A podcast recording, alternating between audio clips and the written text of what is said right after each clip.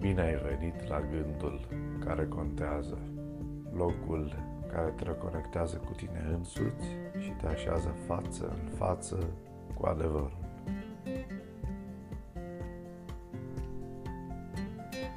Există suficiente situații în care răbdarea și propria demnitate ne sunt serios încercate. Toți ripostăm în diverse moduri, fie în gând, fie prin vorbe, fie prin fapte. Întoarcerea celuilalt obraz nu pare să fie o opțiune. De fapt, ce înseamnă să întorci și celălalt obraz? Evanghelistul Ioan în capitolul 18, versetele 22 la 23, ne prezintă un incident aparte cu Domnul Isus. La uzul acestor cuvinte, unul din aprozii care stătea acolo arată o palmă lui Isus și a zis, Așa a răspuns marelui preot. Isus i-a răspuns, Dacă am vorbit rău, arată-mi ce am spus rău, dar dacă am vorbit bine, de ce mă bați? Incidentul descris de pasajul biblic este cu totul special.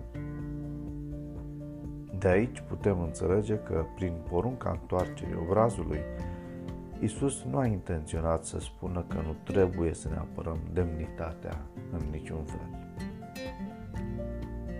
Întoarcerea obrazului este o exprimare plastică, indicând non-violența ca răspuns la umilire sau bătaie. Isus a protestat împotriva abuzului de putere cu scopul de a trezi conștiința omului. În același timp, Isus a întors și celălalt obraz în sensul că, deși putea să-și facă singur dreptate folosindu-și puterea divină, a ales să sufere și să nu se opună.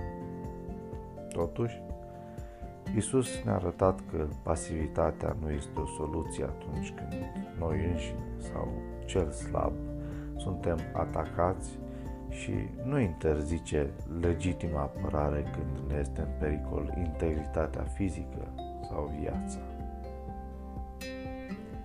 A lupta cinstit și demn pentru dreptate pe căi legitime este un principiu la fel de important ca și non-violența fă din ziua de azi o zi care contează. thank you